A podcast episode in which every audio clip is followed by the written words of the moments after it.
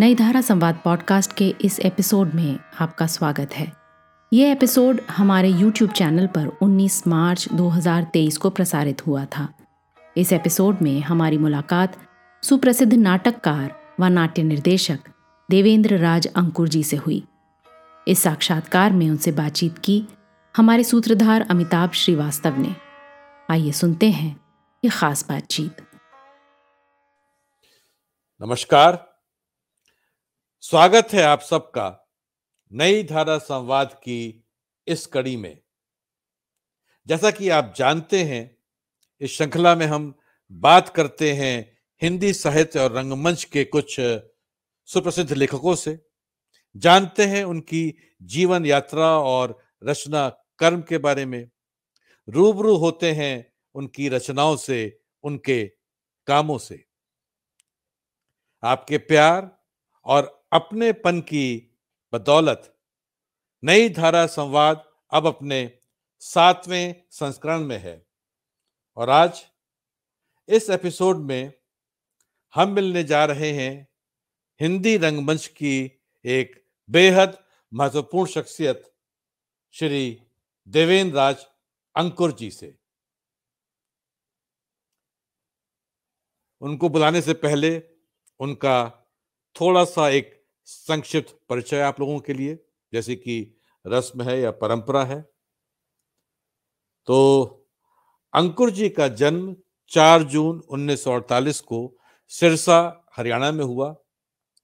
उसके बाद उनकी शुरुआती पढ़ाई लिखाई अलग अलग अनेक शहरों में हुई और उसके फाइनली वो जो है दिल्ली आ गए और यहाँ पर दिल्ली विश्वविद्यालय से 1968 में उन्होंने हिंदी साहित्य में बीए ऑनर्स किया। और उसके बाद 1972 में राष्ट्रीय नाट्य विद्यालय से निर्देशन में विशेषज्ञता के साथ इन्होंने डिप्लोमा प्राप्त किया। विद्यालय से निकलने के बाद ही अंकुर जी बतौर फ्रीलांसर काम करने लगे। दिल्ली में और दिल्ली के अलावा देश के अन्य अनेक शहरों में जाकर के उन्होंने कार्यशालाएँ की, नाटकों का निर्देशन किया, थोड़ा बहुत अध्यापन भी किया और 1988 में वो दोबारा राष्ट्रीय नाट्य विद्यालय से जुड़े, लेकिन इस बार बतौर एक अध्यापक और कालांतर में सन 2001 में आप एनएसडी के डायरेक्टर भी बने और सन 2007 तक वहाँ के डायरेक्टर रहे। विद्यालय से निकलने के बाद 1975 में अंकुर जी ने एक बहुत ही महत्वपूर्ण काम किया था।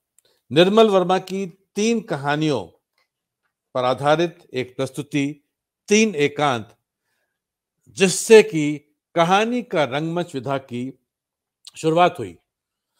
इसके बाद तो अंकुर जी ने लगभग हिंदी और अन्य भारतीय भाषाओं में और कुछ विदेशी भाषाओं के भी 500 से भी अधिक कहानियों का मंचन किया, लगभग 60 उपन्यासों का मंचन किया और उसके अलावा जो आम रेगुलर नाटक होते हैं, वैसे नाटक भी उन्होंने 60 नाटकों का निर्देशन किया। अपने इस काम के लिए अंकुर जी को अनेकों सम्मान और पुरस्कार मिले हैं। उन्हीं में से कुछ महत्वपूर्ण सम्मान है, कालिदास सम्मान सन 2005 में। संगीत नाटक अकादमी पुरस्कार सन 2003 में।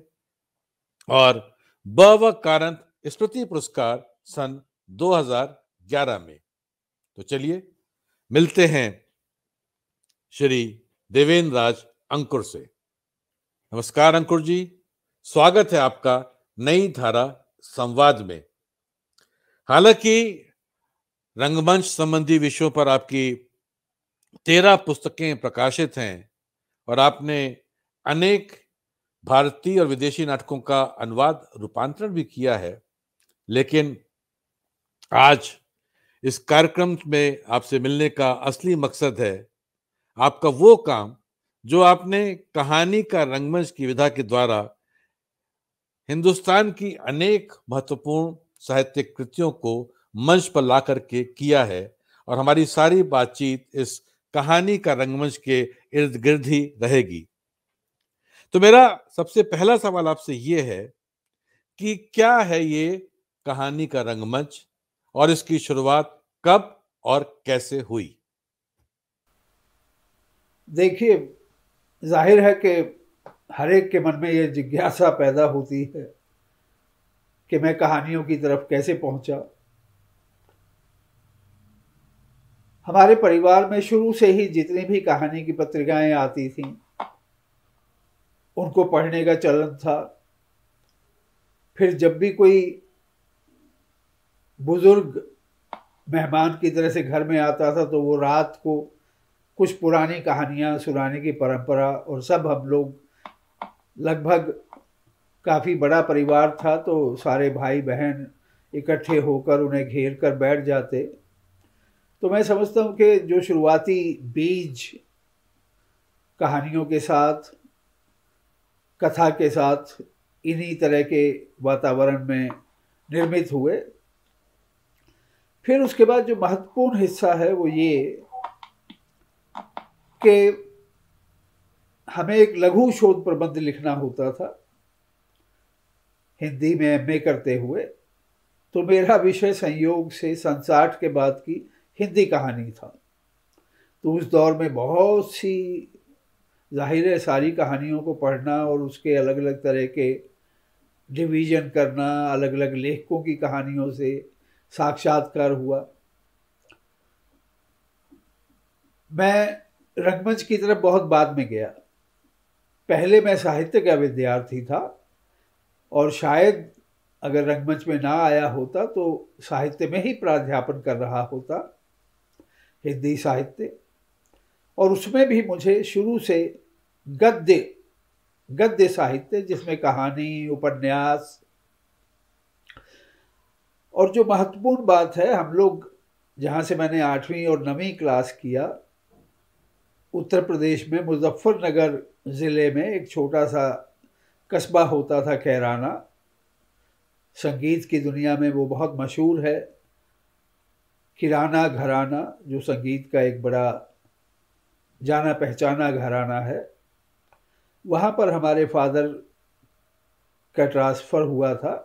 वो स्टेट बैंक ऑफ़ इंडिया में थे तो जगह जगह पर उनकी बदली होती रहती थी और हम लोगों को दो तीन साल के बाद, और इसीलिए हमारी एजुकेशन पंजाब में भी हुई, हरियाणा में हुई, राजस्थान में हुई, उत्तर प्रदेश में हुई और आखिर में खैर, दिल्ली आ गए। दसवीं के बाद की जितनी भी पढ़ाई लिखाई है, वो दिल्ली में हुई। तो वहाँ पर जो विद्यालय था, उसमें इस तरह की गतिविधियों का बहुत अच्छा एटमॉस्फेयर था और ख़ासकर हमारे एक प्राध्यापक थे और मुझे बहुत खुशी है कि वो अभी भी जीवित हैं और उनके साथ मेरा संपर्क लगातार बना हुआ है। वो लगातार अपने छात्रों के साथ मिलकर खुद ही लिखते थे और खुद ही तैयारी कराते थे। तो वो जो एक बीज पड़ा, उसने मुझे बहुत मदद किया। और कहानियाँ, एक छोटी सी दुकान थी अखबारों की, जहाँ सारी पत्रिकाएँ आती थी तो मैं जब भी कोई नई पत्रिका आती थी, भागता था उसे लेने के लिए, चाहे वो चंदा मामा हो, चाहे वो धर्मयुग हो, चाहे वो कादम्बनी हो, साप्ताहिक हिंदुस्तान हो, आप सोचिए कि आठवीं, नौवीं क्लास में पढ़ते हुए मैंने हिंदी साहित्य का लगभग लगभग काफ़ी बड़ा हिस्सा पढ़कर ख़त्म कर दिया था, चाहे वो भगवती चरण वर्मा हो, चाहे उपेंद्र नाथ अश्क हो और चाहे प्रेमचंद हो, चाहे रेणु हो, जितने भी उपन्यासकार या कहानीकार उन सब का पढ़ने से एक रिश्ता उसी दौर में बन गया था। और फिर ज़ाहिर है कि जब आप रंगमंच में आए, एक विधिवत ट्रेनिंग के सिलसिले में 1969 में मैंने राष्ट्रीय नाट्य विद्यालय ज्वाइन किया। बहत्तर में वहाँ से निर्देशन में प्रशिक्षित होकर बाहर आए। तो एक सवाल था कि अब आगे आपको किस दिशा में काम करना है? तो अचानक एक विचार कौन था? कि अपने पास एक साहित्य की बहुत अच्छी बैकग्राउंड है और अब रंगमंच से भी प्रशिक्षण ले लिया है। क्या कोई ऐसा मिलन बिंदु हो सकता है कि जहाँ ये दोनों माध्यम एक दूसरे से मिल जाएँ? ज़ाहिर है कि ये मिलन कोई पहली बार मैं नहीं कर रहा था। इससे पहले भी कहानियों के नाट्य रूपांतर हो रहे थे, उपन्यासों के नाट्य रूपांतर हो रहे थे। लेकिन मुझे लगा कि कहानियों को अगर जिस तरह से कोई कहानी लिखी गई है, उसको वैसे का वैसा मंचित क्यों नहीं किया जा सकता? उसके एक एक शब्द के साथ, चाहे वो विवरण है, चाहे वो संवाद हैं उसको अलग से एक नाट्य रूपांतरण की ज़रूरत क्यों होनी चाहिए? तो उसी क्रम में जिसका आपने ज़िक्र भी किया 1975 में राष्ट्रीय नाट्य विद्यालय रंगमंडल के साथ निर्मल वर्मा की तीन कहानियों को करने का मौका मिला और एक मई 1975 में जो उसका पहला प्रदर्शन था जो भी लोग देखने आए, जो भी उस वक्त रंगमंच को देखने आते थे, चाहे वो कर, खुद भी कर रहे थे, और नए दर्शक भी थे, उनकी प्रतिक्रिया इतनी उत्साहवर्धक थी तो मुझे लगा कि जो मैं चाहता था कि अगर अपने मूल रूप में भी कहानी को किया जाए तो वो भी एक रंगमंची अनुभव में तब्दील हो सकती है। तो मैं समझता हूँ कि इस तरह से ये काम आगे बढ़ा और उसके बाद तो फिर एक लंबी कहानी है। 1975 से आज 48 साल हो गए हैं और मैं समझता हूँ कि अभी भी वो सिलसिला चलता जा रहा है। क्यों चलता जा रहा है? कि शायद मुझे आज तक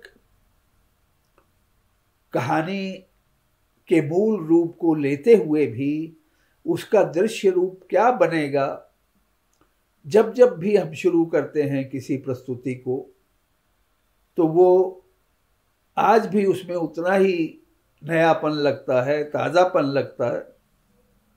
और शायद इसीलिए अभी भी ये काम चल रहा है और ख़त्म नहीं हुआ है, क्योंकि अगर मुझे पता चल गया होता कि कोई कहानी कैसे वंचित की जा सकती है तो शायद मैं इस काम को बहुत बहुत पहले छोड़ चुका होता। मैं तो यही कुछ एक बैकग्राउंड आपको दे सकता हूँ कि कैसे शुरू किया और कैसे कैसे आगे बढ़े। अब आप आगे कुछ तो, और बताएँगे तो बिल्कुल पर आगे चलने से पहले मैं एक तो अपने जो दर्शक है उनको बता दूँ कि अंकुर जी का जब एनएसडी में दाखिला हुआ राष्ट्रीय विद्यालय में तो आप दिल्ली विश्वविद्यालय से एमए के फ़र्स्ट ईयर में थे प्रीवियस जिसे कहते हैं पूर्वार्ध में थे। और फिर, क्योंकि एनएसडी में आ गए तो वो छूट गया सिलसिला, जो अंकुर जी ने बाद में काफ़ी वर्षों बाद जाकर के अपना वो एमए हिंदी भी पूरा किया। और जो आपने बात कही, यानी कि कई बार लोगों को बड़ा कंफ्यूजन होता है कि कहानी का रंगमंच क्या है? भाई, कहानी का तो नाट्य रूपांतरण होता ही रहा है, पहले भी होता रहा है, और करते अभी भी लोग करते हैं। तो उसके लिए मैं चाहूँगा कि हम लोग एक रविन्द्रनाथ टैगोर की कहानी है समाप्ति जिसका कि निर्देशन आपने जब टैगोर की डेढ़ सौवीं जयंती थी तब मेरे ख्याल से किया था। 2011 में शायद हम लोगों ने 2011 में किया था उसको।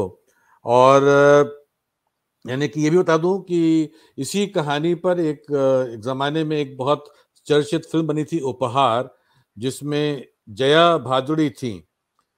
और मेरे ख्याल से समित भंज जो है करके उसके हीरो थे। तो हम उस फ़िल्म का तो नहीं, समाप्ति कहानी का जो शुरुआती अंश है, वो आप लोग को दिखाना चाहेंगे, जिससे आपको एक अंदाज लगेगा कि कहानी का मंचन किस तरीके से स्टेज के ऊपर होता है। तो चलिए देखते हैं समाप्ति का ये शुरुआती दृश्य।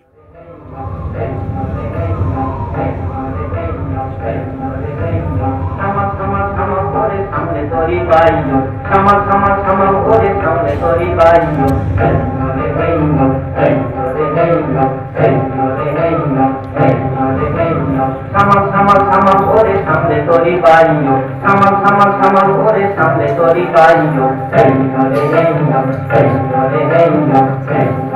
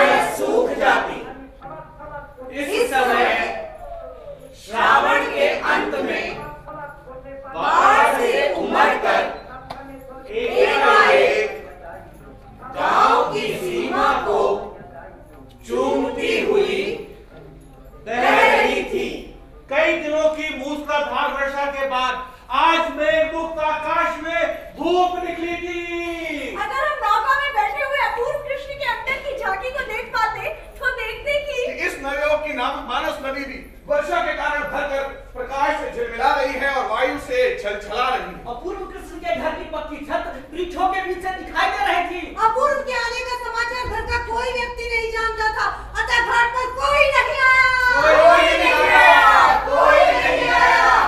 कोई नहीं आया।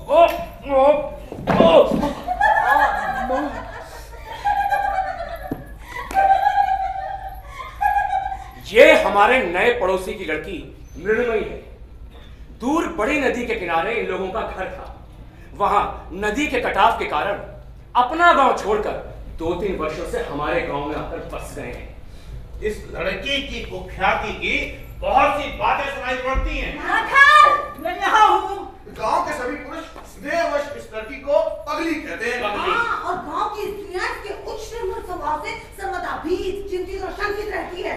इसका सारा खेल दिन भर लड़कों के साथ ही चलता रहता है। हाँ समवयस्क लड़कियों के प्रति अनादर भाव की सीमा नहीं है। हाँ। शिशु राज्य में लड़की दस्युओं के छोटे मोटे उपद्रव के समान थी।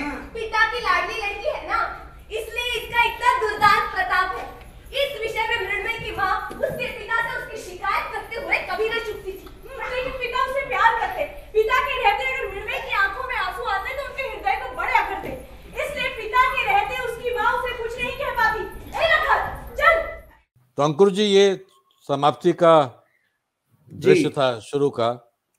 आ, क्या इस प्रस्तुति के बारे में आप कुछ बात करना चाहेंगे? देखिए मैं आपने बहुत अच्छा उदाहरण लिया है बिल्कुल शुरुआत में ही। जैसा मैंने अपने वक्तव्य में कहा भी था कि कहानी जिस फॉर्म में लिखी गई है, जिस रूप में लिखी गई है, उसको वैसे का वैसा रखते हुए अपनी तरफ़ से उसमें कोई कुछ नहीं जोड़ना है और तब वो किस तरह से एक रंगमंचीय अनुभव में परिवर्तित हो जाए, कहानी का रंगमंच दरअसल यही रचना प्रक्रिया को अपने साथ लेकर चलता है। अब जैसे ये समाप्ति का इसी दृश्य की बात मैं करूँ, ये शुरुआती विवरण है जो टैगोर, अपने नायक अपूर्व कृष्ण के बारे में हमें दे रहे हैं। कि वो एक नाव में बैठकर अपने गाँव की तरफ़ आ रहा है और नदी में पानी बहुत बढ़ जाता है और उसके नाव डामाडोल हो रही है और वो किसी तरह से उसमें से मतलब झूलते हुए और किनारे पर उतर के और फिर उसकी मुलाकात होती है एक लड़की से। मुलाकात क्या, वो उसको देखता है कहीं ज़ोर ज़ोर से हँसते हुए और खिलखिलाते हुए, क्योंकि वो फिसल कर गिर जाता है तो उसके ऊपर वो हंसती है। ये सारा डिस्क्रिप्शन है। अब हम लोगों के पास जितने भी टीम के लोग थे तो नाव का दृश्य भी चाहिए, उसके एक एक शब्द को भी बरकरार रखना है। तो काम करते करते एक विजुअल उभर के आया कि जैसे हम सभी नरेटर्स हैं हम सभी नाव हैं और नाव भी कोई उसमें ऐसा कोई यथार्थवादी नाव नहीं बनाना है। एक इंडिकेशन के चप्पू चला रहे हैं और साथ साथ आपस में मिलजुल कर इस पूरे नरेशन को आपस में बांट भी रहे हैं। तो यहीं से उस प्रक्रिया को मतलब सेट कर दिया कि आगे पूरी कहानी इसी तरह से डेवलप होती चली जाएगी। जब जब जब जब कभी सब लोग मिलके नरेट कर रहे हैं, कभी कोई इंडिविजुअली नरेट कर रहा है, और दृश्यों में जो भी टैगोर ने हमें संवाद दिए हैं, वो आपस में वो लोग शेयर ही कर रहे हैं। बहुत संक्षेप में कहूँ तो कहानी का रंगमंच इसलिए एक नाटक के मंचन से अलग होने लगता है कि इसकी शुरुआत एक टीम ऑफ़ नरेटर मंच पर आती है या पहले से वहाँ पर अपनी कुछ खास पोजीशंस में रह सकती है। वो कहानी को नरेट करना शुरू करते हैं और नरेट करते करते वो कब देखने के प्रोसेस में तब्दील हो जाती है, ये अभिनेता लोग उसको ग्रो करते हैं, उसके साथ जीते हैं। कभी वो खुद नरेटर हैं, कभी वो खुद कैरेक्टर हैं, कभी वो ऑब्जर्वर हैं, कभी वो कमेंटेटर हैं। और चूँकि लगभग सारे के सारे अभिनेता मंच पर ही मौजूद रहते हैं, बहुत कम हमारी प्रस्तुतियों में ऐसा होता है कि वो बाहर जाएँ और फिर नए तरीके से मंच पर अपनी एंट्री लें। तो जो जो अभिनेता साइलेंट पोजीशंस में हैं या स्टिल पोजीशंस में हैं तो वो समझता हूँ कि बैकग्राउंड में एक दृश्य रचना उनकी आपस में बनती रहती है, कहानी से जुड़ी हुई। तो ये पूरे का पूरा एक बिंब की तरह से इमेज मुझे मतलब हर बात को सीधे सीधे एक यथार्थवादी तरीके से ना कहते हुए, क्यों? क्योंकि खाली मंच पर यह सब कुछ घटित हो रहा है। आपने इसमें भी देखा दृश्य में कि खाली मंच है और उसी के ऊपर तरह तरह के दृश्य बनते चले जाएँगे। जैसे ये पहला दृश्य बना तो जब मंच खाली है, चरित्र भी, कभी भी कोई भी अभिनेता किसी भी चरित्र में जा सकता है, कुछ को निश्चित भी कर लेते हैं। इस तरह से मिला जुला कर ये सिलसिला चलता है और इसीलिए मैं उसको यथार्थवाद की तरफ़, उससे परे खींचकर उसको इमेज में जाने की कोशिश होती है। जैसे नाव, उसका एक हल्का सा इंप्रेशन है कि हाँ नाव ऐसे चप्पू चलाया जाता है, बस इतना ही। उसके अलावा उसकी कोई आकार, प्रकार हम लोगों ने क्रिएट करने की कोशिश नहीं की। एक सजेशन एक संकेत, और इस तरह से शुरू से लेकर आखिर तक कहानी बढ़ती जाती है और अपने अंत तक पहुँचती है।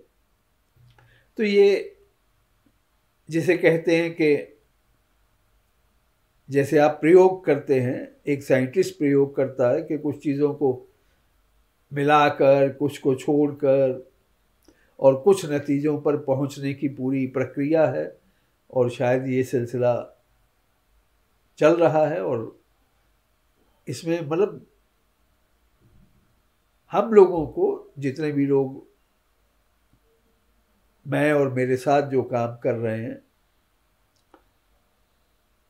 वो सचमुच में इस बात को स्वीकार करते हैं कि इस विधा में काम करने का अलग ही एक आनंद है, अलग ही एक प्रक्रिया है, एक बने बनाए नाटक को करने से ज़्यादा चुनौती है इसमें। तो अच्छा लगता है कि अगर अभिनेताओं के अनुभव में भी ये बात शामिल है तो बिल्कुल शामिल है क्योंकि मैं तो आपका अभिनेता भी रहा हूँ बहुत सालों तक। बिल्कुल। और मैं अपने जो दर्शक है बता दूँ कि अंकुर जी मेरे बहुत अच्छे मित्र तो हैं ही और 1980 में पहली बार मैंने इनके साथ काम किया था। महानगर तीन संवाद नामक एक प्रस्तुति में, जिसमें कि गोविंद मिश्र और रमेश बख्शी और कृष्ण बलदेव वैद की तीन कहानियाँ थी। और वो भी एकदम खाली मंच के ऊपर प्रस्तुति थी। सिर्फ़ दो लोग थे, एक अभिनेता और एक अभिनेत्री। और उसका करने का जो एक आनंद है, जो उसका मज़ा है सेटिस्फेक्शन है और वाकई में वो भी बेर स्टेज पे थी। कहीं हमें कभी कोई ज़रूरत महसूस नहीं हुई कि इसमें कुर्सी या एक स्टूल की भी ज़रूरत है उस प्रोडक्शन में। और अंकुर जी ने तो यानी कि मेरे ख्याल से शायद ही हिंदी साहित्य का कोई ऐसा महत्वपूर्ण नाम होगा जिसकी कहानी का मंचन अपनी इस विधा के अंतर्गत ना किया हो। और सिर्फ़ कहानियों का ही नहीं कई एक उपन्यासों का भी मंचन आपने किया है। यानी कि महानगर तीन संवाद के बाद जो मुझे दूसरी अपनी याद आ रही प्रस्तुति की वो महाभोज है मन्नू भंडारी का। और भी आपने अनारो किया और कई सारे आपने उपन्यास किए हैं। तो क्या कहानी को करना और उपन्यास को करने में कोई अंतर होता है या दोनों में एक ही सी शैली एक ही सा वो चलता है? देखिए कि दोनों विधाओं में एक तो आकार का फ़र्क है उपन्यास एक बहुत बड़ा जीवन खंड को लेकर साथ चलता है। उसकी लंबाई बहुत ज़्यादा होती है। तो पहला फ़र्क तो यही आ जाता है कि उसको थोड़ा थोड़ा क्या बहुत ज़्यादा उसको संपादित करना पड़ता है। क्योंकि एक समय की सीमा चाहिए, आपकी प्रस्तुति ज़्यादा से ज़्यादा कितनी देर तक दर्शकों को बांधे रख सकती है। डेढ़ घंटा, दो घंटा। तो मुख्य रूप से समय की सीमा को ध्यान में रखते हुए हम लोग उसका संपादन करते हैं। उसके अलावा मुझे ऐसा कोई अंतर महसूस नहीं होता, क्योंकि दोनों तरह से उपन्यासों का मंचन करने की कोशिश की है। खाली मंच पर भी किया है, जिस प्रस्तुति का आप ज़िक्र कर रहे हैं। उसमें भी खाली मंच था। और कुछ उपन्यासों में कुछ सीनिक एलिमेंट्स का भी इस्तेमाल किया, लेकिन वो भी अपने आप में कोई स्थिर सीनिक एलिमेंट्स नहीं थे। वो अभिनेता के साथ ही चलते रहते थे और अपना रूप बदलते रहते थे। जैसे कि कृष्णा सोपती का एक छोटा सा उपन्यास है, ए लड़की। उसमें एक गोल बेस थी, जिसमें नीचे पहिए लगे हुए थे। वही कभी नाव बन जाती थी, वही कभी ट्रेन बन जाती थी, वही कभी नदी बन जाती थी। और एक शायद कोई हैंगर रखा हुआ था जिसके ऊपर कपड़े कुछ लगे हुए हैं तो मंच पर एक्शन के दौरान ही पात्र अपने वस्त्र भी बदलता रह सकता था। तो इस तरह के कई चीज़ें मुझे लगता है कि जब अगर वो सीनिक एलिमेंट आए भी तो वो इतना लचीला होना चाहिए कि वो अलग अलग रूपों में बदलता चला जाए। वो एक सेट इमेज ना लेकर चले, एक स्थिर ना हो जाए। तब वो डेड होने लगता। अंकुर जी की पहल कहानी का रंगमंच, हिंदी साहित्य और रंगमंच को जोड़ती एक बेहद रचनात्मक कड़ी है। वे बताते हैं कि उनके जीवन में साहित्य पहले आया, थिएटर बाद में। बचपन में घर के बड़े बुज़ुर्गों से सुनी गई कहानियों ने उनका साहित्य के प्रति रुझान बढ़ाने में गहरी भूमिका निभाई। आइए, अब सुनते हैं आगे की बातचीत। अंकुर जी एक चीज़ बताइए कि जो भी आप ये चुनाव करते हैं किसी भी साहित्यिक रचना का मंचन करने के लिए तो क्या कुछ ऐसे कोई तत्व होते हैं जो आपको लगता है कि इसमें होने आवश्यक यानी कि क्या आधार होता है इस चुनाव का? देखिए मेरे लिए तो किसी भी रचना को चुनने का सबसे बड़ा आधार वो बात क्या कहती है? उसका कथ्य क्या है? और कथ्य ऐसा जो सीधे सीधे आपके मर्म को छुए, आपके दिल को छुए, आपके लिए सार्थक हो तो फिर कोई कारण नहीं कि अगर आप दर्शकों के पास उस कहानी को लेकर जाते हैं तो वो भी उसको उतना ही पसंद करेंगे। वो उनको भी उतनी ही अच्छी लगेगी जितनी के आपको अच्छी लगी थी। फिर वो चाहे किसी भी शैली में लिखी गई हो, वो प्रस्तुति करते हुए हम उनसे जूझते हैं। अब कई तरह की कहानियाँ हैं। कहानी तीसरे पुरुष की शैली में लिखी हुई है। कहानी प्रथम पुरुष की शैली में लिखी हुई है। ऐसी भी कहानी है जिसमें कोई संवाद नहीं है। पूरे का पूरा नरेशन में कहानी है तो मज़ा आता है कि तीसरे पुरुष की कहानी, अगर उसमें चरित्र हैं तो वो अपने बारे में तीसरे पुरुष के रूप में ही बात कर रहे हैं। और पूरे के पूरी नरेशन वाली कहानी तो किस तरह से वो पूरे का पूरा नरेशन एक संवाद की तरह से बन जाता है। क्योंकि जब कहानी के रूप में कोई परिवर्तन नहीं करना है तो मैं उसे इस तरह से देखता हूँ कि उसका एक एक शब्द मेरे लिए संवाद है, बोला जाने वाला शब्द है, क्योंकि तभी हम लोग उसको शेयर कर पाएँगे। अब वो कौन बोल रहा है? किस स्थिति में बोल रहे हैं? तो ये प्रक्रिया के तहत चीज़ें तय होती हैं। आपस में बांटते हैं कि ये और कभी सब लोग मिल के भी उसको बोल सकते हैं। लेकिन जो आपका सवाल था वो ये कि कहानी का चुनाव कैसे होता अगर मुझे अकेले चुननी है तो ज़ाहिर है कि कहानी का कथ्य मेरे लिए सबसे महत्वपूर्ण पक्ष है, जो कि मुझे उसे करने के लिए प्रेरित करता है।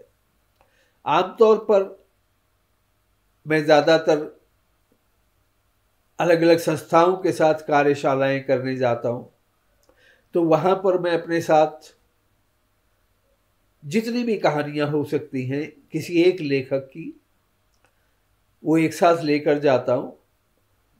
सात कहानियाँ हो सकती हैं, पंद्रह हो सकती हैं, पच्चीस हो सकती हैं। और हम उनको एक साथ बैठकर पढ़ते हैं। फिर हर छात्र से या हर पार्टिसिपेंट से पूछते हैं कि आपको इनमें से एक कहानी अगर करना है तो वो कौन सी है?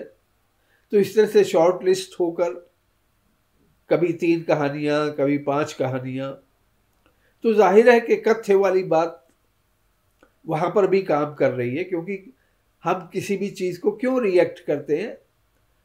कि उसने हमें छुआ है, अंदर तक पकड़ लिया है, झकझोर दिया है। कोई सवाल उठा रही है।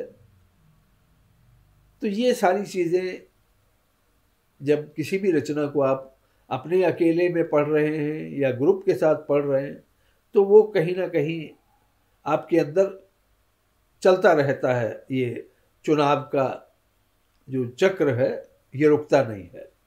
तो यही मैं समझता हूँ कि रचना प्रक्रिया का एक महत्वपूर्ण हिस्सा है। बिल्कुल आप ठीक कह रहे हैं। और जैसा कि आप खुद भी अक्सर हम लोग जब काम करते हैं साथ में तो आप कहते हैं आप औरों को भी जवाब देते हैं कि आपके प्रस्तुति में कथ्य और अभिनेता दो ही चीज़ें महत्वपूर्ण हैं बाकी कोई भी चीज़ उतनी इम्पोर्टेंट नहीं है चाहे वो सेट हो चाहे वो कॉस्ट्यूम हो लाइट हो म्यूज़िक हो या बाकी जो भी सारा पैराफर्नेलिया है थिएटर का। और मुझे खुद आपके साथ मैंने कई कहानियों में काम किया है, कई प्रस्तुतियों में काम किया है, जो अनुभव रहा है कि और जो मुझे लगता है कि बहुत स्ट्रांगली कि ये जो कहानी का रंगमंच जो विधा है, ये अपने आप में बहुत यूनिक तो है ही। ये एक्टर की ट्रेनिंग का भी एक बहुत ही क्या कह सकते हैं कि अच्छा तरीका हो सकता है, उनको उनको बतौर अभिनेता ट्रेन करने के लिए। और इसमें इसकी वजह जो आपने खुद बताया कि कई बार जब वो एक्टर तीसरे पुरुष में लिखे हुए जो भी कहानी नरेशन में है या संवाद में है उसको बोल रहा है तो उसको कभी वो नरेटर है कभी वो खुद अपने ऊपर कमेंट कर रहा है कभी वो खुद करेक्टर बन रहा है या कभी कभी एक ही एक्टर कई सारे किरदार कर, करता है पूरी कहानी के या प्रस्तुति के दौरान। तो क्या आपको भी ऐसा लगता है कि ये एक ट्रेनिंग का हिस्सा हो सकता है कहानी का रंगमंच?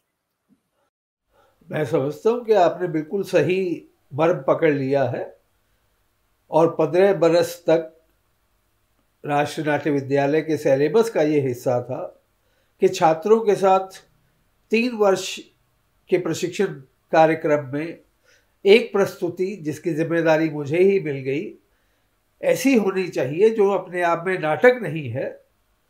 क्योंकि मैं कहानियाँ करता था तो मैंने पूरे पंद्रह साल तक स्टूडेंट्स के साथ इसी प्रक्रिया में कहानियाँ की, क्योंकि ट्रेनिंग का हिस्सा इसलिए कि आप एक तो स्पीच अब जब मंच खाली है और कहानी का टेक्स्ट है तो आपका वाचिक सबसे पहले बहुत स्ट्रांग होना चाहिए। फिर दूसरा, आपकी इमेजिनेशन होनी चाहिए, क्योंकि मंच बिल्कुल खाली है। अब आपके पास कल्पना शक्ति आपकी विकसित करने का। और तीसरा, जो सबसे इम्पोर्टेंट है, और हम कहते भी हैं बार बार अपने अभिनेताओं से राष्ट्रीय नाट्य विद्यालय में भी कहते थे, कि हमारे अभिनेता साहित्य को बहुत कम पढ़ते हैं। आप सोचिए कि पाँच कहानियाँ चुनने के लिए राष्ट्रीय नाट्य विद्यालय में पंद्रह साल तक हम सौ कहानियाँ एक साथ बैठकर पढ़ते थे, बीस लोगों के साथ। जो वो कभी नहीं पढ़ी होगी उन्होंने, या वो आगे भी शायद इतना एक साथ बैठकर कभी नहीं पढ़ेंगे। तो ये जो साहित्य से जुड़ाव है, क्योंकि साहित्य को पढ़ने से अभिनेता को क्या फ़ायदा होता है ये अक्सर लोग सवाल करते हैं। तो मैं उनको यही कहता हूँ कि जितनी गहराई, जितनी संवेदना के अलग अलग आयाम, जितनी तरह के कथ्य, जितनी तरह का एक लेखक का पूरा जितना भी लेखन का उसका संभावनाएँ और क्षमताएँ और जितना कुछ भी है, वो सब कुछ एक जगह पर हमारे साथ सामने उजागर होता है। और आप देखिए कि वो हमारे अंदर कितना अंतर डालता है सोचने के लेवल पर। चीज़ों को जज करने के लेवल पर। तो ये तो ट्रेनिंग का बहुत बड़ा एक हिस्सा है और होना भी चाहिए। अब आज रंगमंच की दुनिया में डिवाइज्ड प्ले या नाटकहीन नाटक की बहुत चर्चा हो रही है तो आप सोचिए कि मैंने तो 1975 में कहानियों को करना शुरू किया था, जो अपने आप में नाटक है ही नहीं। और कहानीकार ने तो कभी ये सोचकर नहीं लिखा होगा कि ये इस रूप में मंचन की जाएँगी। बेशक फ़िल्में बनती हैं कहानियों पर, उनके नाट्य रूपांतर होते हैं, रेडियो पर भी वो होती हैं, लेकिन तब भी कहानी एज कहानी रंगमंच का हिस्सा बने। मुझे नहीं लगता कि स्वयं कहानीकार के भी मतलब मन में कभी ये सवाल उठा होगा और मुझे बहुत खुशी है कि जितने भी कहानीकारों की लगभग हमने कहानियाँ की, उनमें से जो जो लोग भी मौजूद हो सकते थे, वो हमारे साथ पूर्वाभ्यासों में भी मौजूद रहे। निर्मल जी, राजेंद्र यादव, विष्णु प्रभाकर और उसके बाद महीप सिंह। मैं मतलब एक नाम गिनाना शुरू करूँ तो इतने लोग अपनी ही कहानियों को देखते हुए असगर वजाहत, वो कहते थे कि इस अनुभव को हम डिस्क्राइब नहीं कर सकते कि आप अपनी ही कहानी को वंचित होते हुए जब देखते हैं, क्योंकि शब्द मेरे हैं, लिखा मैंने है। मुझे बहुत अच्छा लगा निर्मल जी का, उन्होंने एक आर्टिकल में भी लिखा। कि कहानी अपनी ही लिखी ही हुई कहानी को देखने का अनुभव ऐसा था कि जैसे मैं अपनी ही आवाज़ को टेप रिकॉर्डर पर सुन रहा हूँ। मेरी ही आवाज़ है, मेरे ही शब्द हैं, लेकिन वो किसी दूसरे के माध्यम से, एक यंत्र के माध्यम से मुझ तक पहुँच रहे हैं।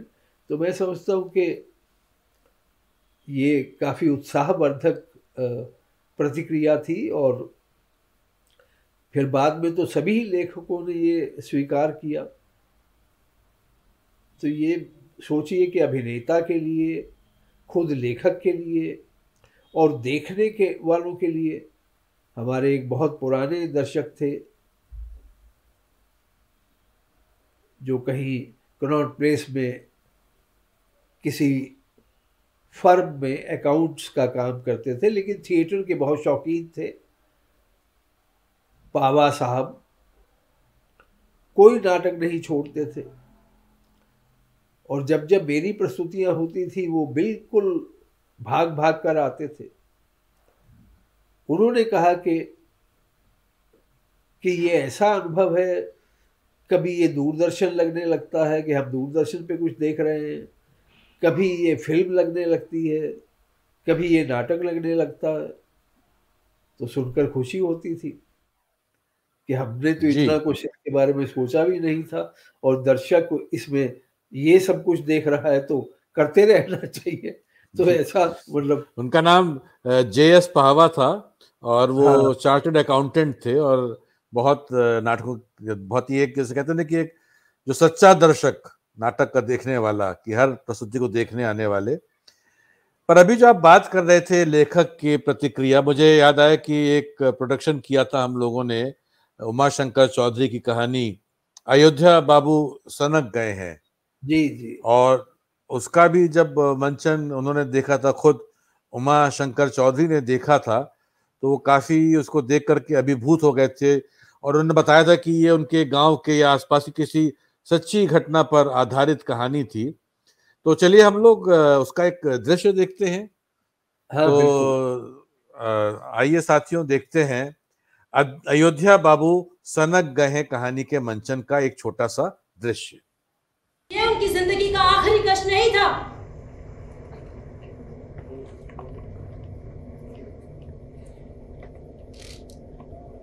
उनकी ज़िंदगी के आखिरी और सबसे बड़े कष्ट की शुरुआत तब हुई। जब जनवरी 2004 को एक दिन अचानक उनकी पत्नी को पेट दर्द की शुरुआत हुई। जो गर्भाशय कैंसर के रूप में सामने आया। गर्भाशय कैंसर, एक ऐसा कैंसर जिसका पता अंतिम अवस्था में ही चल पाता है। लखनऊ के पीजीआई में चार महीने तक लगातार इलाज चला। इन चार महीनों में उनकी पत्नी एकदम सूख कर कांटा हो गई थी। तब अयोध्या बाबू ने पास से मौत का भयानक चेहरा देखा और जाना था कि ज़िंदगी का कष्ट क्या है। दो बार केमोथेरेपी की गई, सिर के बाल झड़ने लगे थे। वो महिला जो कभी इतनी मोटी थी कि सीढ़ियाँ चढ़ते हुए देखो तो ऐसा लगता था जैसे कोई मेंढक खुदक खुदक के एक सीढ़ी से दूसरी सीढ़ी पर चढ़ रहा है। आज वही महिला कंकाल बनी हुई बिस्तर पर लेटी थी। ये सब कुछ अचानक हुआ। ईश्वर ने अयोध्या बाबू को सोचने का वक्त दिया ही कहा।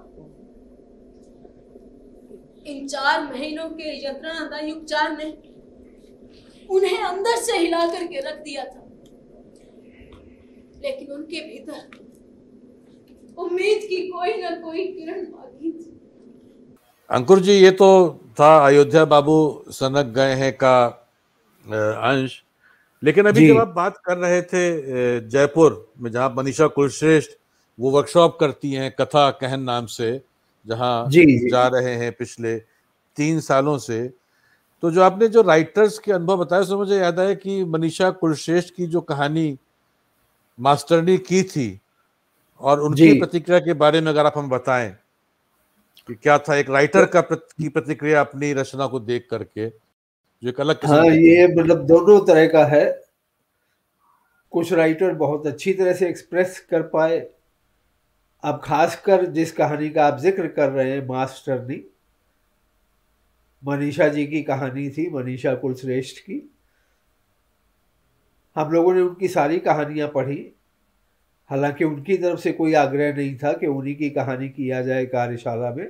मुझे लगा व्यक्तिगत रूप से कि हम लोग वहाँ जाते हैं तो एक बार वो खुद एक स्थापित कहानीकार हैं तो उनकी कोई कहानी करके देखते हैं। तो मैंने उनकी सारी कहानियाँ पढ़ी और उसमें से जितनी भी कहानियाँ हम लोगों ने चुनी, उसमें से भी फिर मास्टर डी को हम लोगों ने किया, क्योंकि तीन या चार ही लोग हम वहाँ पर लेके जा सकते हैं। उनका उस तरह का आर्थिक ढांचा है उस पूरी कार्यशाला का। तो बहरहाल, वो कहानी का एक शुरुआती बिब मुझे कहानी पढ़ते ही आ गया। हम लोगों ने आपस में तय किया कि मास्टरनी है, एक ऐसी मास्टरनी जो अपनी ट्रांसफ़र की कोशिश कर रही है ताकि एक ही शहर में आ जाए पति कहीं और नौकरी करता है, उसको कहीं और गाँव में नौकरी करने जाना पड़ता है तो उसके चक्कर में वो किस किस तरह से मतलब सचिवालय में, फिर मंत्री के पास एमएलए के पास, यही सारे मतलब उसमें स्ट्रगल से वो गुज़रती है। और तब तब बीच में अपने अतीत को याद करती है कि मैं क्या संगीत सीखना चाहती थी, मैं ये करना चाहती थी मैं डिबेट में बहुत तेज़ थी। तो हम लोगों ने सोचा आपस में मिलकर कि इसको दो स्त्री पात्रों को लेकर, दो अभिनेत्रियों से कराया जाए। एक अतीत को जिए और एक जो वर्तमान में है। और बाकी जितने भी पुरुष पात्र आते हैं, वो एक अभिनेता उसमें करते रहे। तो कुल मिलाकर तीन ही अभिनेता थे। हमने भी नहीं सोचा था कि वो कहानी प्रक्रिया से गुज़रते गुज़रते, जैसा मैंने बताया, और मेरे अपनी मतलब रचना प्रक्रिया का वो बहुत बहुत ज़रूरी हिस्सा है कि काफ़ी कुछ अभिनेता लोग खुद डेवलप करते हैं।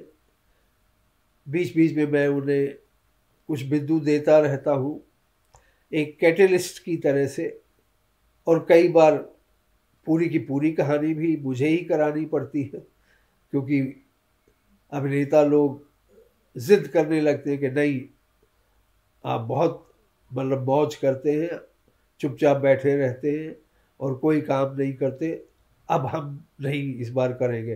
तो इस तरह से लड़ते, झगड़ते, लेकिन ये कहानी इतनी अच्छे से मतलब तैयार होकर आई, हम लोग खुद चौंक गए और उसका रिस्पॉन्स दर्शकों के सामने जो आया, जो लेखक, दर्शक थे नए नए कहानी लिखने वाले लोग या कहानी लिखना सीखने वाले लोग और और जो भी लोग, मृदुला गर्ग थी वहाँ एक और हिंदी की कहानीकार, बहुत बड़ी कहानीकार। तो बहरहाल, फिर उसके बाद हम लेखक से पूछते हैं कि आपको कैसा लगा? अब मनीषा को तो उस कहानी की कोई याद ही नहीं थी। क्यों? उनकी वो कोई पसंदीदा कहानी भी नहीं थी। और शायद वो उसको अपनी सबसे कमज़ोर कहानियों में गिनती थी। तो उनके लिए भी ये एक चौंकने वाला अनुभव था, चौंकाने वाला अनुभव था कि जिस कहानी को मैं बिसरा चुकी हूँ, कब का भूल चुकी हूँ, उस कहानी में इतनी नाटकीय संभावनाएँ ये लोग खोज कर ले आए, इतना जीवंत अनुभव तो ये दोनों तरह के मतलब कहानीकारों के रिएक्शंस हमें मिले और कहना चाहिए कि वो खुद आश्चर्यचकित हो गई। जी। अब लोगों को बहुत खुशी हुई उनकी इस प्रतिक्रिया को भी सुनकर। तो ये हर तरह का मतलब लेखक देखा गया कि वो बहुत ज़्यादा बोल नहीं पाते।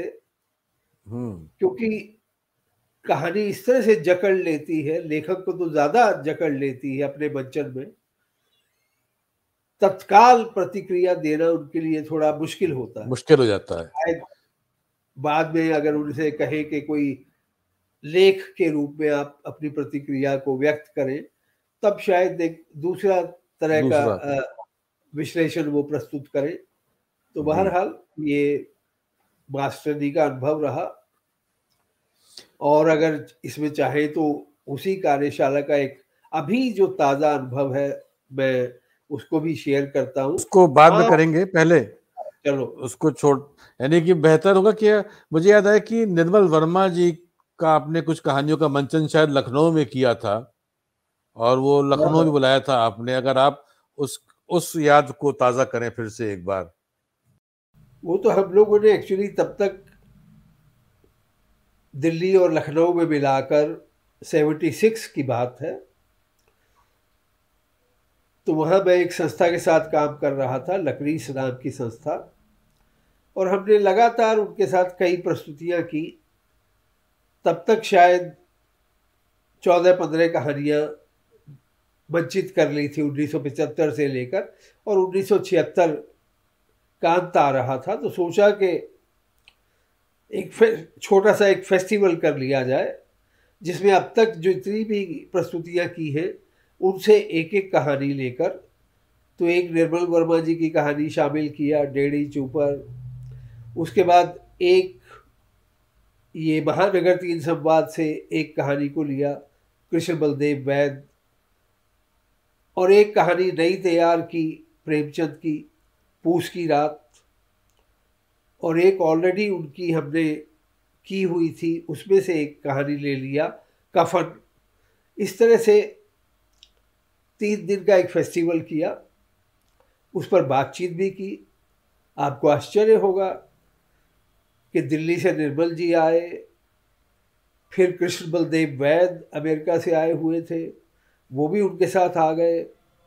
और जितने भी लखनऊ में साहित्यकार और रचनाकार और रंगमंच करने वाले लोग थे, वो भी उन तीन दिन के फेस्टिवल में हमारे साथ मौजूद रहे और उन्होंने भी अपनी कहानियों के मंचन को खुद देखा। जैसे मुझे निर्मल जी के रिएक्शन के बारे में मैंने बताया, उसी तरह से वैद का रिएक्शन इतना ताज़ा था। उन्होंने अपनी कहानी सब कुछ नहीं जो कि एक बेड से शुरू होती है, एक औरत और एक आदमी के बीच में, और फिर वो धीरे धीरे एक ड्राइव पर निकल पड़ते हैं, और उसके बाद दोनों अलग हो जाते हैं। सब कुछ है, फिर कुछ रहता है, फिर आखिर में कुछ नहीं रहता। एक संबंध किस तरह से खत्म हो जाता है, हमने उसको इनमें से कुछ भी ना दिखाकर एक खाली मंच पर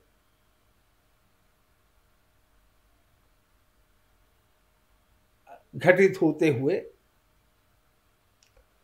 और उनको लगा कि हाँ ये सचमुच में एक नाटक को देखने के अनुभव से बिल्कुल बिल्कुल अलग तरह का अनुभव है। और मेरी कहानी की जो आंतरिक बनावट है, उसको आप लोगों ने बहुत अच्छे से पकड़ा। और मुझे बिल्कुल ध्यान नहीं आया कि मैंने कहानी को एक होटल के कमरे में रखा था, फिर वहाँ से वो गाड़ी पे ड्राइव करने निकलते हैं और फिर धीरे धीरे धीरे कहानी अपने अंत की तरफ़ बढ़ती है।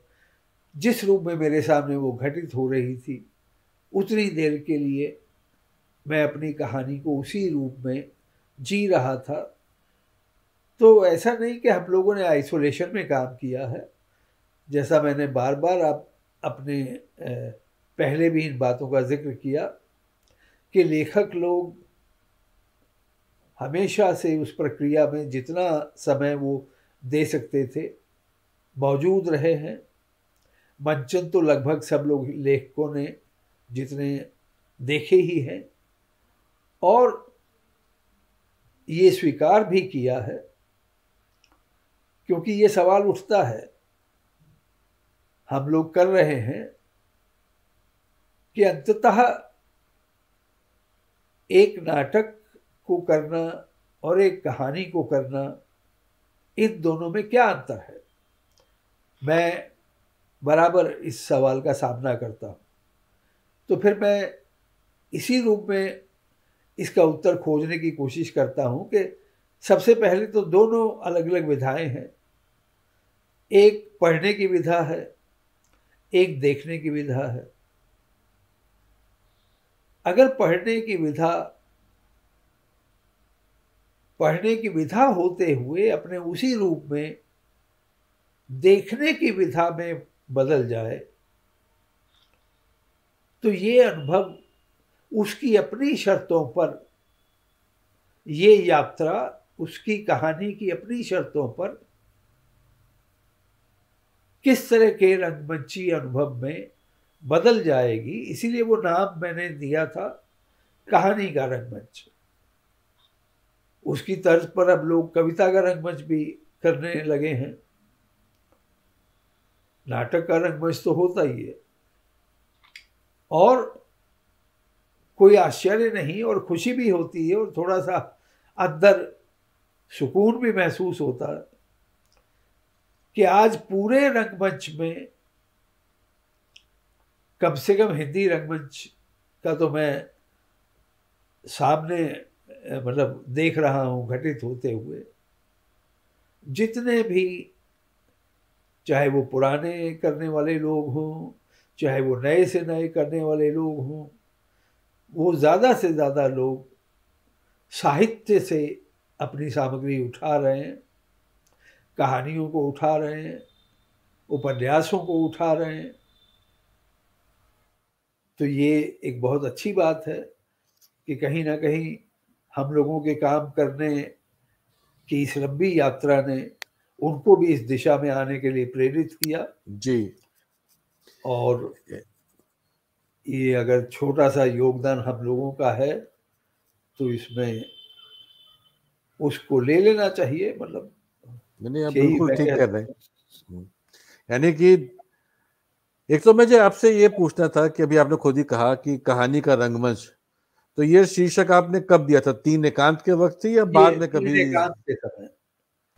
तीन एकांत तीन एकांत के समय जो मुझे एक आर्टिकल लिखना था जब ये छपी किताब तो फिर उसमें पहली बार मैंने इस ये संज्ञा इसका इस्तेमाल हाँ, किया। ये तभी आ गया था जब उन्नीस सौ में राष्ट्रीय नाट्य विद्यालय से निकलते हुए मंडी हाउस में एक फ्रीलांसर की तरह से भटकते हुए रविंद्र भवन के आसपास क्योंकि तब बहावलपुर हाउस तो हमारे पास नहीं था कि कहानी को कहानी के तौर पे किया जाए। के तौर पर किया जाए और तभी ये शीर्षक भी सूझ गया था। जी। मैंने अपने एक ब्रोशर में भी इसका ज़िक्र किया था जो 1973 में हम लोगों ने छह छोटे नाटकों का मंचन किया था त्रिवेणी अच्छा। कला संगम में। उनका जो ओपन एयर थिएटर होता था। हम्म, हम्म, हम्म। उसके ब्रोशर में मैंने इस बात का उल्लेख किया था कि ये एक तरह का प्रील्यूड है छह नाटकों का मंचन। मैं एक्चुअल में उस कहानी का रंग के तरफ़ बढ़ना चाहता हूँ और उसी की तैयारी भी कर रहा हूँ। वो हुआ जाकर 1975 में क्योंकि जो भी स्थितियाँ परिस्थितियाँ तो रास्ता बनाने में टाइम लगता है। जी। उस वक्त तो और आ, भी मुश्किल था। मैं आपके जो आपने बात कही, यानी कि मैं, मेरा सवाल भी अगला वैसे वही था, आपने खुद भी कहा कि वाकई में जब कहानी का रंगमंच काफ़ी लोकप्रिय हो रहा है और बहुत लोग हैं जो कहानियों का मंचन चाहे वो आपके तरीके से या अपने तरीके से कर रहे हैं, यानी कि साहित्य तो खैर नाटक भी साहित्य की श्रेणी में आता है, लेकिन हाँ कहानी या कविता को लेकर के उसको एक रंगमंची प्रस्तुति में परिवर्तित करना और उसमें जैसे कि दिनेश खन्ना ने बहुत काम किया है। उमा झुंझुनवाला एक कलकत्ता में रंगकर्मी है। वो तो हर साल शायद फेस्टिवल भी करती हैं कहानी के रंगमंच का। नसीरुद्दीन शाह एक बहुत बड़ा नाम है सिनेमा और थिएटर की दुनिया में। और उन्होंने भी जो है जब हिंदी में काम करने का निर्णय लिया तो उन्होंने इसमत आपा के नाम जैसे एक प्रस्तुति से किया जो कि इसमत चुगताई की कहानियों पे आधारित था और बाद में उन्होंने कई कहानियों को किया। तो यानी कि इस कहानी की, के मंचन की लोकप्रियता की वजह आप क्या समझते हैं कि सिर्फ़ ये कहानियाँ आसानी से उपलब्ध होती हैं या इस विधा की तरफ़ एक आकर्षण लोगों का बढ़ा है? देखिए, कहानी के साथ पहला जोड़ा जुड़ाव तो यही है, हर एक के परिवार में कहानियों को सुनने की परंपरा है। अब वो कहानियों को देखने लगे हैं तो ये एक पहला कारण बन जाता। है दूसरा ये है कि कहानियाँ एक छोटे से मतलब क्लेवर में 25 मिनट में, आधे घंटे में आपको एक इतना बड़ा अनुभव दे जाती हैं, जो कि नाटक को आपको देने में दो ढाई घंटे का समय लगता है। क्योंकि कहानियाँ विधा की खास बात यह है कि उसको समय की एक बहुत छोटी सी सीमा में जीवन के एक कालखंड को लेकर उसकी गहराई में उतर जाने का जो उसका पूरा प्रोसेस है, वो बहुत अच्छे से लोगों को छू जाता, पकड़ लेता। आप सोचिए, उसने कहा था जैसी कहानी, हार की जीत, पता नहीं मतलब कितने बरस पुरानी कहानियाँ हैं एक बार आपने पढ़ लिया वो हमेशा आपको याद रहती हैं। और ऐसी कहानियों को अगर आप देख रहे होते हैं तो वो अनुभव और भी ज़्यादा मतलब आपके उसमें शामिल हो जाता। शामिल हो जाता है तो उनकी लोकप्रियता मैं समझता हूँ कि यही सबसे बड़ा कारण है कि चूँकि हमारे जीवन का वो इतना ज़रूरी हिस्सा रहा है हिस्सा है। सुनाना सुनना मैं अक्सर कहता हूँ कहानी को हम लोग पहले सुनते थे फिर हम लोगों ने उसको पढ़ना शुरू किया। अब हम लोग उसको देख भी रहे हैं। जी। और इस कहानी का रंगमंच में हम देखते हुए कहानियों को पढ़ रहे हैं। आप सोचिए। सुन भी रहे हैं। और सुन भी रहे हैं। सुन भी रहे हैं। और फिर और एक अच्छा मतलब अनुभव है। हम लोगों ने श्री राम सेंटर में जब राष्ट्रीय नाट्य विद्यालय में 94 में मैंने छात्रों के साथ कहानियों का मंचन करना शुरू किया तो श्री राम सेंटर में हमारे शोज़ होते थे तो वहाँ नीचे मिसेज आचार्य होती थी उनकी किताबों की दुकान थी। वही कैंटीन भी चलाती थी और एक तो उन्होंने मुझे बताया कि अंकुर जी आपके इन मंचनों से मेरे यहाँ की किताबों की बिक्री बढ़ गई है। मैंने कहा, क्यों? क्या हुआ? कि लोग कहानियों के कलेक्शन के कलेक्शन खरीद कर ले जा रहे हैं। मैंने कहा अच्छा फिर मेरी समझ में आया कि वो क्यों लेके जा रहे हैं? एक तो ये देखने के लिए कि ये आदमी कहता है कि कहानी में कोई बदलाव नहीं कर रहे हैं, ये नहीं कर रहे हैं। तो देखें, पढ़ के देखें। तो पेपर बैग संस्करण उस जमाने में बहुत पॉपुलर हुए थे। हाँ, राजकमल ने बहुत छापे थे। राजकमल ने छापे थे और वो धड़ाधड़ उनकी किताबें बिक रही थी तो मुझे लगा ये भी उसका एक पक्ष है कहानी का रंगमंच होने से। और शायद लोग खुद भी करने में इंटरेस्टेड होते रहे होंगे। और जैसा कि हम आपने भी ज़िक्र किया मैंने भी ज़िक्र किया कि सभी लोग कर रहे हैं। चाहे फिर आप हाँ। उनको अपने अपने तरीके से करें तो ये उनकी लोकप्रियता का सबसे बड़ा प्रमाण है और इससे ज़्यादा और क्या चाहिए? नहीं आप बिल्कुल ठीक कह रहे हैं। और वैसे तो खैर यानी कि हमारे जो दर्शक जुड़े हुए हैं, अगर आपने आज तक कभी देखा नहीं है तो इसका असली मज़ा तो जब कहानी का मंचन आप देखते हैं, तभी उसका आता है। लेकिन चलिए, हमने आपको कुछ क्लिप्स दिखाई और अंकुर जी आपसे बातें करके आज फिर एक बड़ा आनंद आया और दोबारा कई सारी यात्राओं से गुजरने का मौका मिला तो आपसे आज मिलने का बहुत बहुत धन्यवाद। थैंक यू शुक्रिया हमारे इस नई धारा संवाद में शामिल होने के लिए। नई धारा का बहुत आभारी हूँ कि उन्होंने मुझे इस संवाद में शामिल किया और अपने ही किए हुए काम को दोबारा से जीने का मौका मिला दोबारा से उसका एक आकलन करने का मौका मिला और आपके साथ बातचीत करके अब यहाँ तो एक दूसरी तरह के संबंध में भी हम आमने सामने हो गए जबकि एक अभिनेता के तौर पर मैं समझता हूँ तैतालीस साल से ऊपर हो गए अब काम करते हुए साथ साथ तो अच्छी बात है ये सिलसिला चलता रहना चाहिए और नई धारा इस संवाद भी चलता रहना चाहिए। संवाद श्रृंखला का जो, जिसका भी आइडिया है, ये बहुत अच्छा आइडिया है, क्योंकि अदरवाइज़ ज़्यादातर चैनल कुछ राजनीतिक विषयों को ज़्यादा प्रेफर करते हैं, लेकिन मैं समझता हूँ कि साहित्यिक और रंगमंचीय और कलाओं, इसमें बल्कि चित्रकला या इस तरह की कलाओं के लोगों को भी हम अगर शामिल कर लेंगे तो इसका प्रसार प्रचार और, ज़्यादा होगा। मैं नई धारा के लिए भी शुभकामनाएँ देता हूँ और बहुत बहुत आभार व्यक्त करता हूँ। धन्यवाद। थैंक यू इस पॉडकास्ट को सुनने के लिए बहुत बहुत धन्यवाद। हमें उम्मीद है कि ये बातचीत आपको ज़रूर पसंद आई होगी। आप संवाद के सभी पुराने और नए एपिसोड्स यूट्यूब पर देख सकते हैं। इसकी जानकारी पॉडकास्ट के डिस्क्रिप्शन में उपलब्ध है।